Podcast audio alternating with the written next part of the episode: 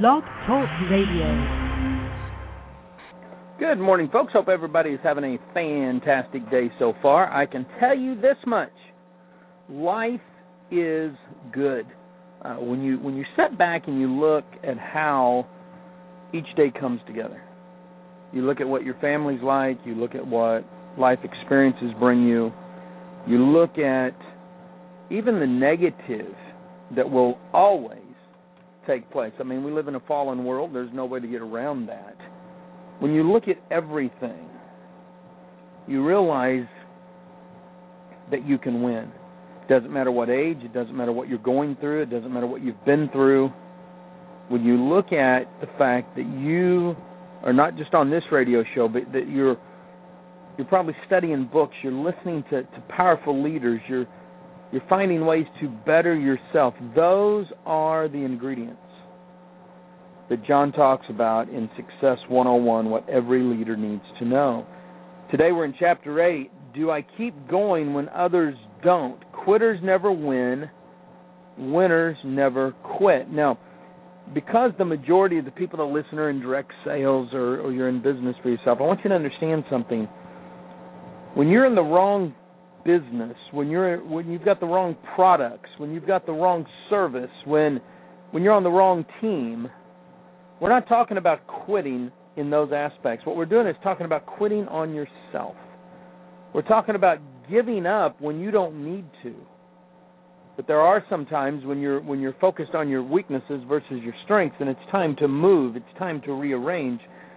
And John talks about that. But he starts off with a very interesting story today. He said in the summer of 2001, my wife Margaret and I went on a trip to England for 10 days with our great friends Dan and Patty Reiland and Tim and Pam Elmore. These, by the way, Dan and Tim are phenomenal, phenomenal leaders, all in their own right. I love those guys. They also went with Andy Steimer. We've been close to the Reilands and the Elmores for 20 years, and we've done a lot of traveling together. So we were really looking forward to the trip. And although we hadn't known Andy nearly as long, he'd become a great friend, and he'd been in England so many times that he was acting almost as our unofficial tour guide. As we prepared for our trip, several of us had specific interest and historic sites that we wanted to include. For instance, I wanted to visit all the places related to John Wesley, the renowned evangelist of the 18th century.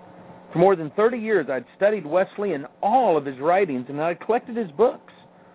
So we went to Epworth, where he grew up. We went to Wesley's Chapel in London, and to many of the places where he'd preached. For Tim, we visited Cambridge and other sites related to the apologist and professor and author C.S. Lewis, and he had Andy had only one must-see place on his list. Since he'd been in England so many times, Winston Churchill's war rooms were where he wanted to go. The three of us wanted to walk in the places where our heroes had walked, to get a glimpse of history and maybe understand the sense of destiny one of these great leaders and thinkers must have experienced. But then there was Dan. Sure, Dan enjoyed sharing our interest. He loved the subject of leadership. He'd read C.S. Lewis's work, and he was ordained as a Wesleyan pastor. He had a great time visiting all our preferred sites, but the one place that he absolutely had to see was the crosswalk where the Beatles had been photographed for the Abbey Road album. Dan wanted us to get our picture taken walking across the street just as John, Ringo, Paul, and George had. Now, I got to admit, I like the Beatles, and I thought it would be fun to visit the site, but to Dan, it was more than a big deal, it was essential. If we didn't make it to Abbey Road, then his trip just wouldn't have been complete. Because of that, every day when we set out on our London hotel trip, from our London hotel for our, our daily itinerary, Dan would press us intently now, guys, are we going to Abbey Road? We are still going to go to Abbey Road, right?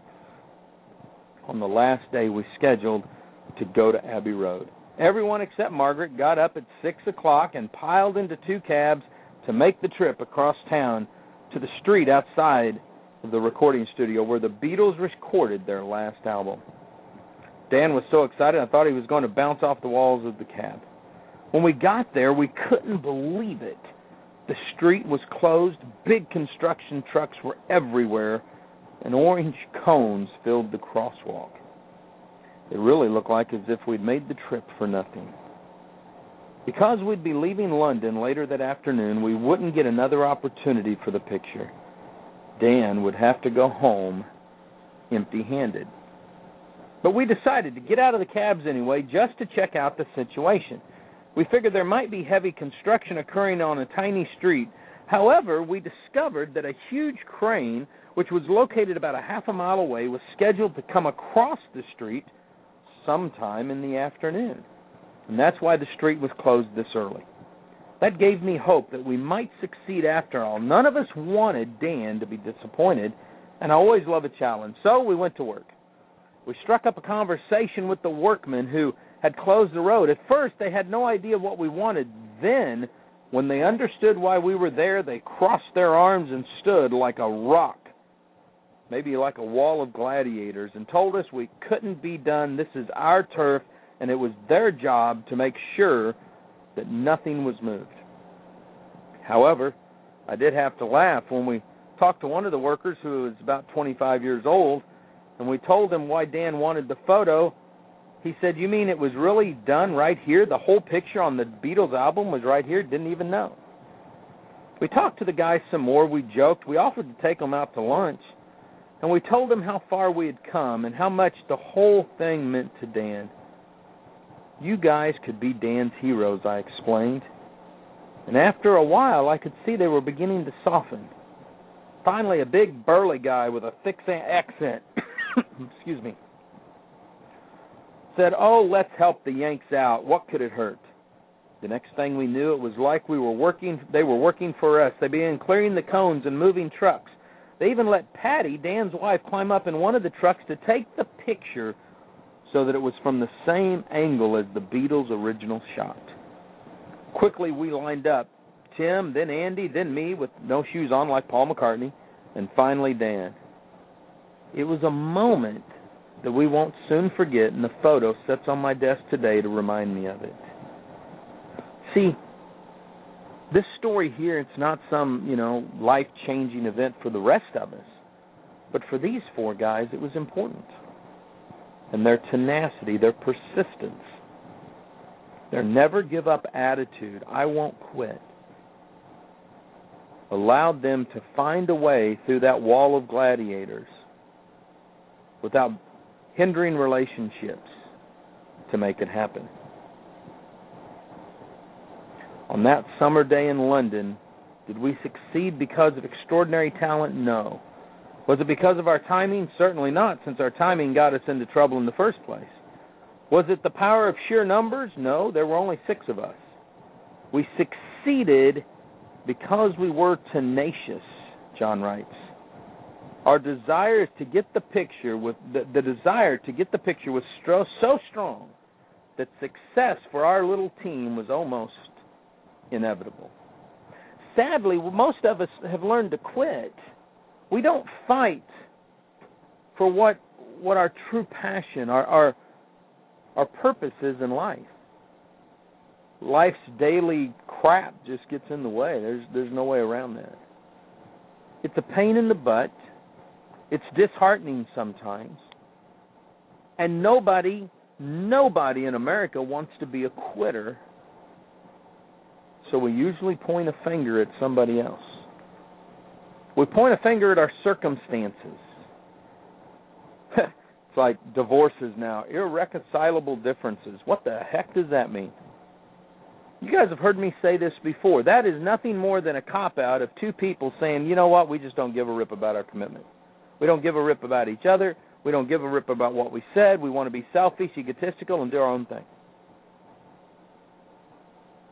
The same thing happens in business.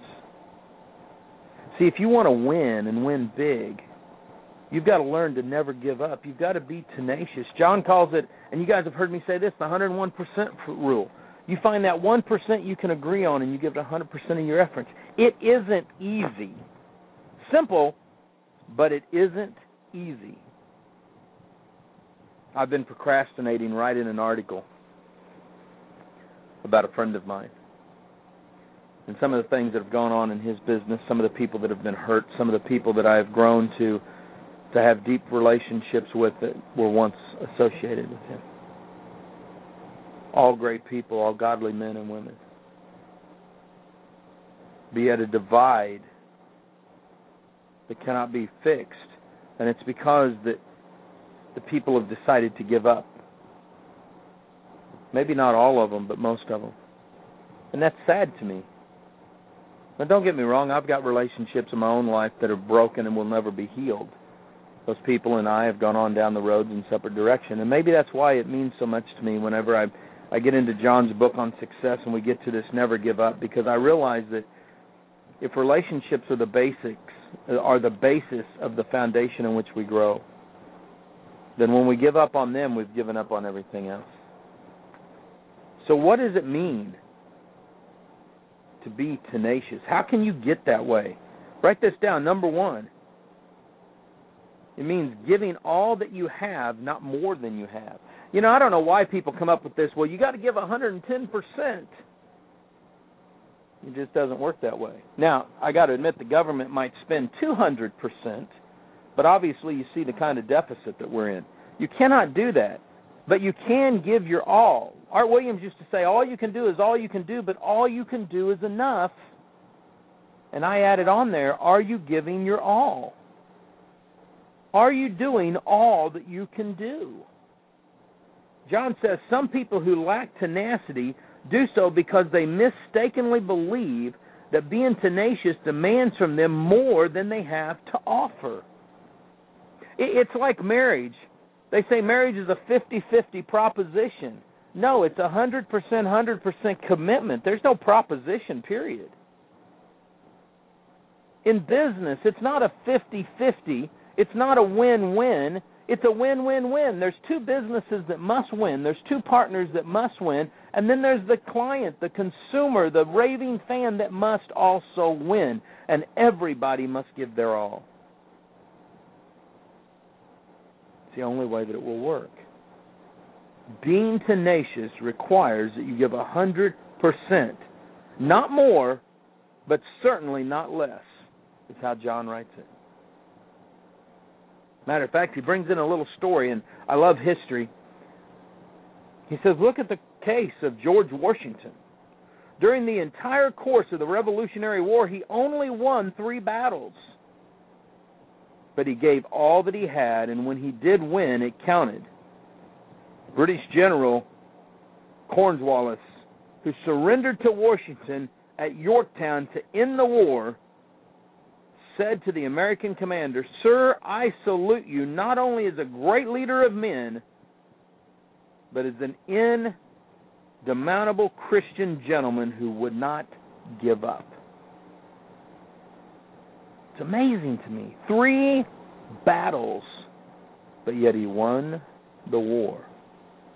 Too many times as, as humans, we want to win all the battles and we lose the war. It's not the way it's supposed to be. We got to look at the big picture.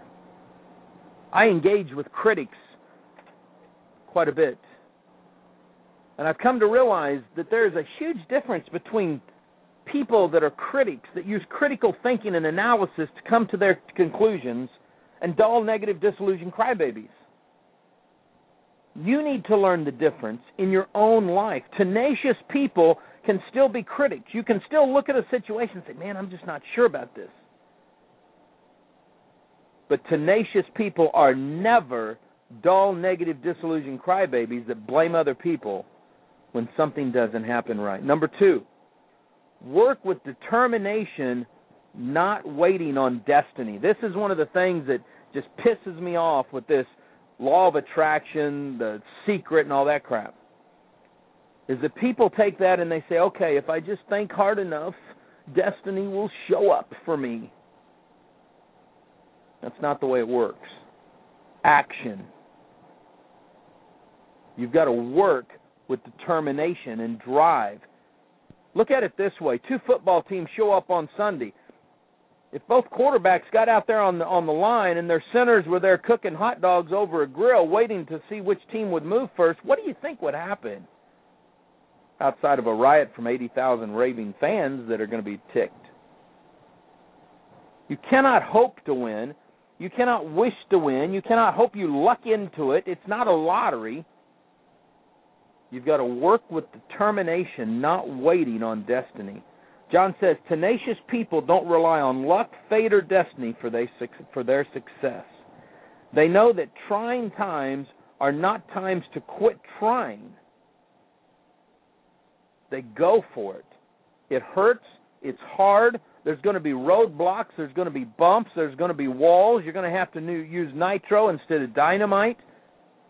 But if you're fulfilling your life purpose, your mission, if you if you've got that driving passion for what it is you're doing, nothing should stand in your way of that. I learned a long time ago how to know God's will in my life. I'd listen to Christians say, "I'm waiting on God's will," and you guys have heard me say, "It just that just irks me." It's like, how can you be waiting on God's will? If you've got that burning passion deep in your heart and it never goes away, you can pretty much tell that's God's will in your life. The same thing works with relationships. I see people all the time who say, "Well, I've tried this one on, and I tried her on, and I tried him on, and I'm in my fifth marriage, and I've decided not to get married now because there's just nobody out there for me." And then I think back to my own life. I think back 16 years old when a beautiful young girl gave me a cup of coffee and we struck up a conversation.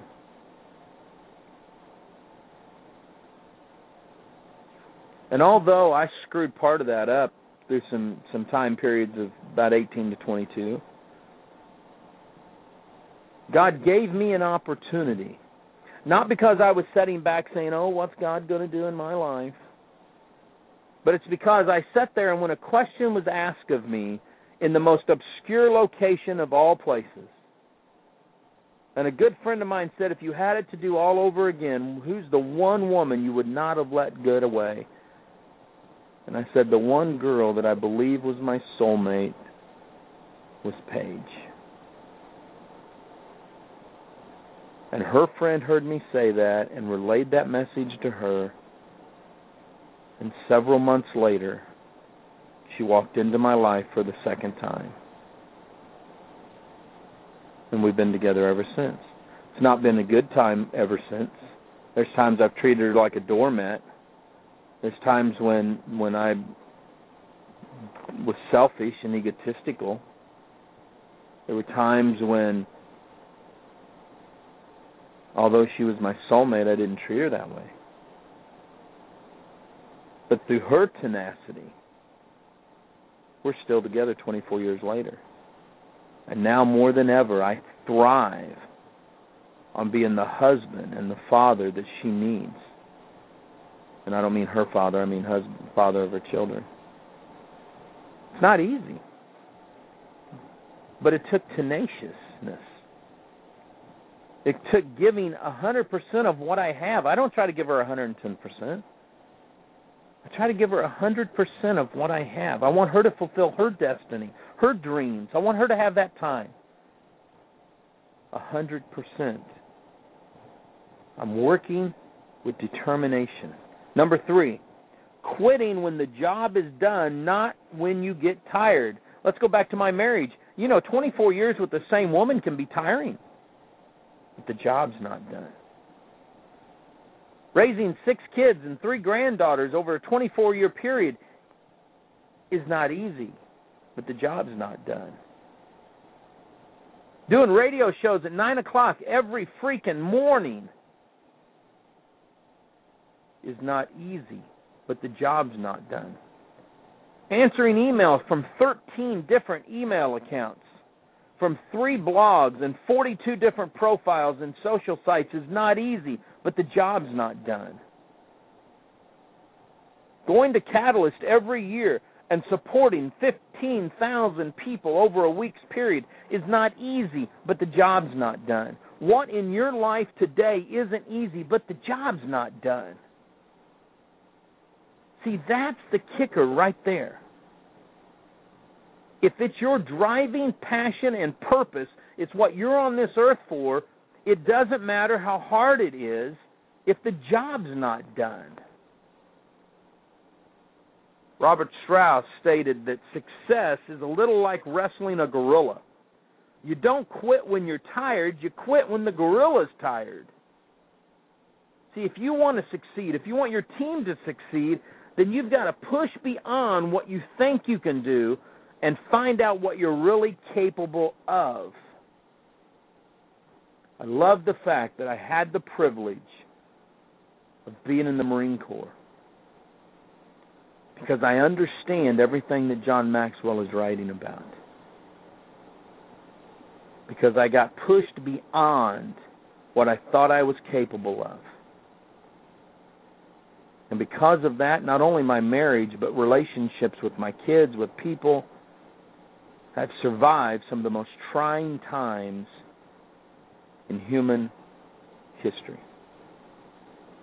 When I look at what John's talking about here, you quit when the job is done, not when you're tired. I think about Jesus Christ. I know some of you that hang out with me don't have my same faith, and I'm cool with that. But listen to this a minute. This just the story part. Forget the spirituality. Jesus was in the garden of Gethsemane. He was praying to his Father. He was such an emotional wreck that his capillaries broke and blood mixed with sweat. If you go seek that out in science, you see that when you're under undue emotional stress that this will happen. It's it's not like some whacked out deal. It really happens. But yet he knew the job wasn't done. And he didn't run away from the job at hand. See, we have to look and seek this out. Napoleon Hill summed it up. Every successful person finds that great success lies just beyond the point when they're convinced that their idea is not going to work. And you know, today I laugh at network marketing because it is not what it was in 1982 when I joined. I go back to Art Williams.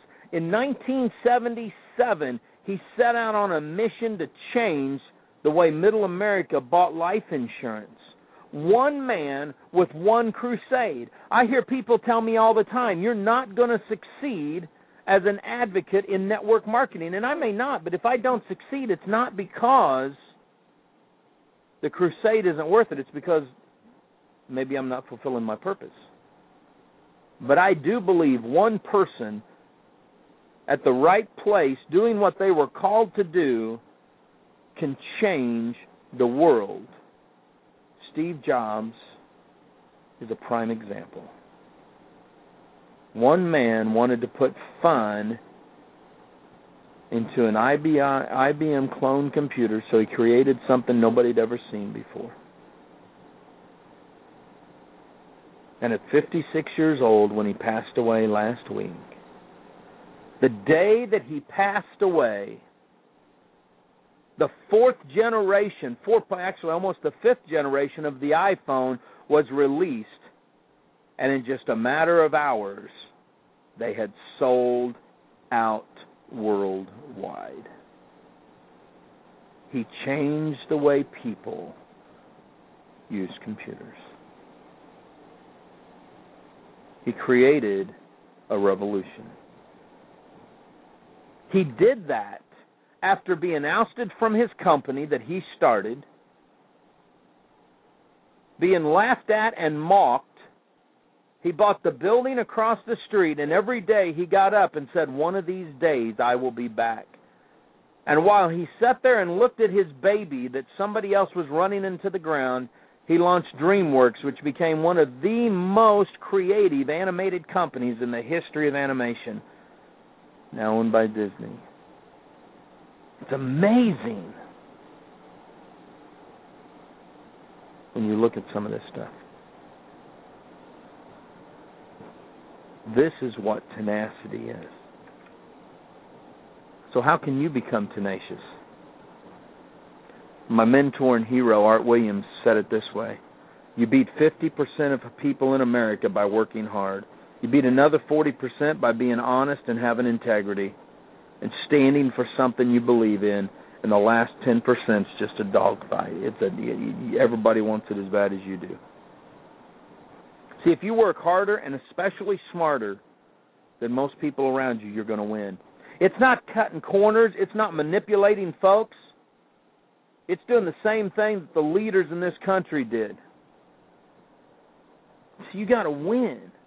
You know what it took to take a, a and put a railroad from the East Coast to the West Coast?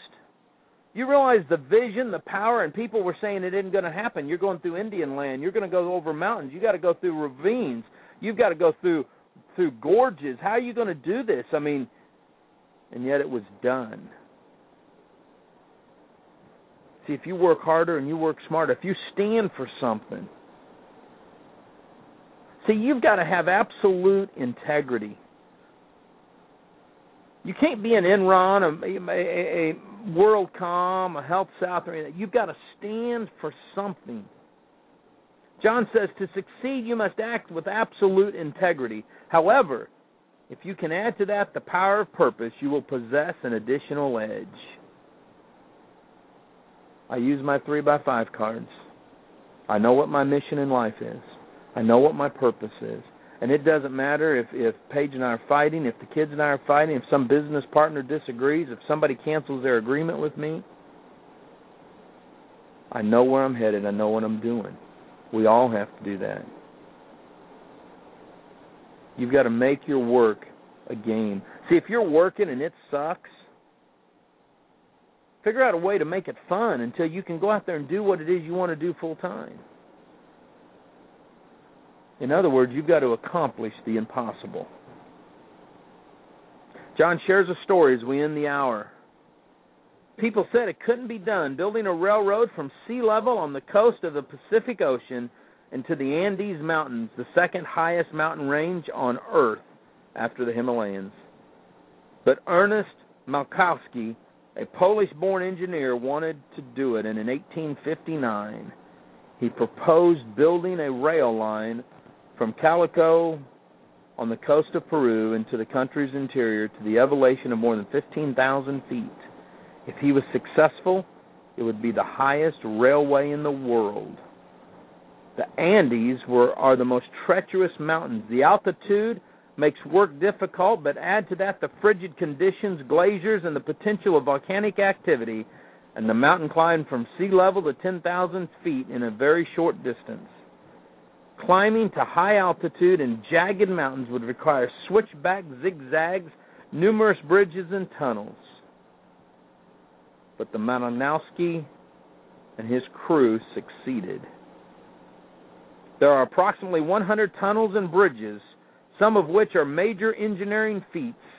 It is difficult to visualize how this task could have been accomplished with relative primitive construction equipment, high altitude, and mountainous terrain as obstacles. But the railroad stands today as a testament to the tenacity of the men who built it. No matter what happened to them during the process, Malinowski and his team never, never, never quit. You've got to remember, you cannot quit if you want to win. Folks, tomorrow we'll be in chapter 9. Am I striving to keep learning? It's going to be great. You're going to love it. Live life like it's an epic adventure. I'll see you at the top. Be back with me right here tomorrow on RealMentorsRadio.com. Bye now.